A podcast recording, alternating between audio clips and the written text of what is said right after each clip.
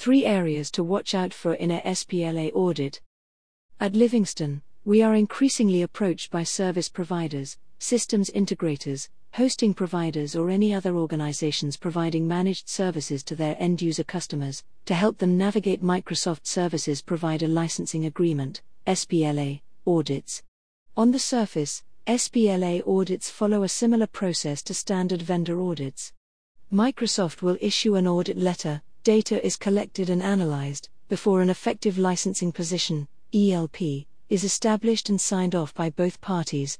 However, there are some key differences, or pitfalls, to navigate, particularly when it comes to the audit timeframe and scope, as well as how licensing liability is shared between the service provider and its customers. These three factors introduce new risk factors to the audit process, and could leave service providers facing bigger penalties and backdated payments if not properly addressed from the outset. Here are the top three areas to consider when trying to mitigate commercial risk from the SPLA audit process. Number 1 The audit timeframe. A regular compliance audit is a single point in time exercise. The customer organization provides a snapshot of usage at a specified moment, which is then compared to its licensing entitlement. SPLA audits don't follow this process. They look at usage across an entire audit window, and the service provider is required to report on consumption for each and every month within the stipulated period. This means that, in addition to providing comprehensive data relating to usage at the time of the audit, a service provider must also produce historical information. Problems begin to arise when service providers haven't kept data on past usage.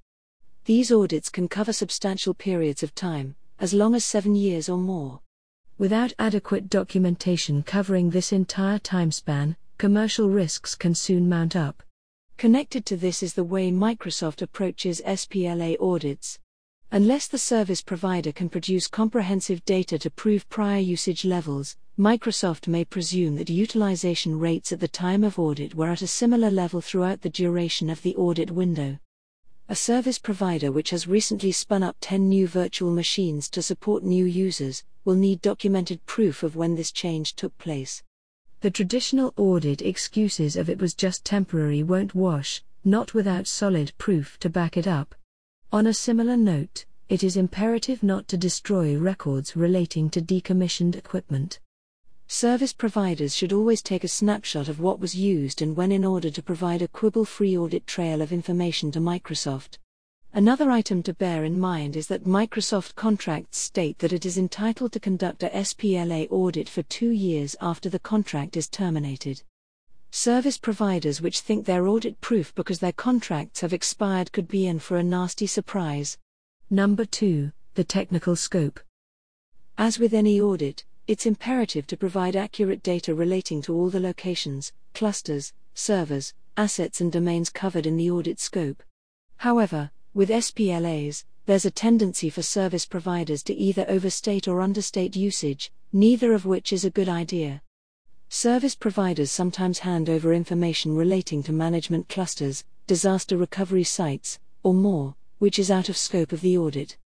They presume that Microsoft will disregard this information if, at a later date, they explain it's not applicable. Microsoft might well be convinced, but this may take considerable time and effort to prove. Of course, once this information is disclosed, it can't be unseen, so could trigger further action. On the flip side, some service providers will be reluctant to report on usage relating to certain users, applications, or workloads, citing security or regulatory concerns, particularly as this information relates to their customers' dash rather than their own service utilization. Any gaps in the data will raise red flags, so Livingstone's advice is always to obfuscate, rather than omit, this data. Number 3 Working out who's accountable. Working out which party is liable for licensing and compliance, the service provider which is hosting the services or the customer which is using them, isn't always straightforward. The good news is Microsoft agreements make it relatively simple for service providers to indemnify themselves if there is a dispute, while they can also sign a license mobility addendum in order to assign their customers' existing on prem licenses to their own virtual machines, aka bring your own license.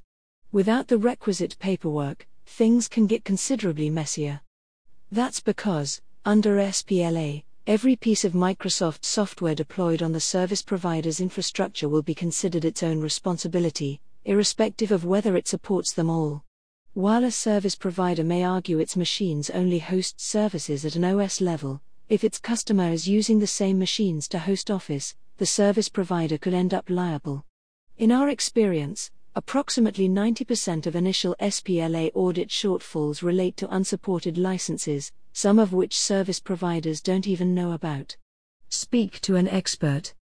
For more information on how to alleviate these problems and successfully navigate a SPLA audit, please contact one of our specialist audit experts.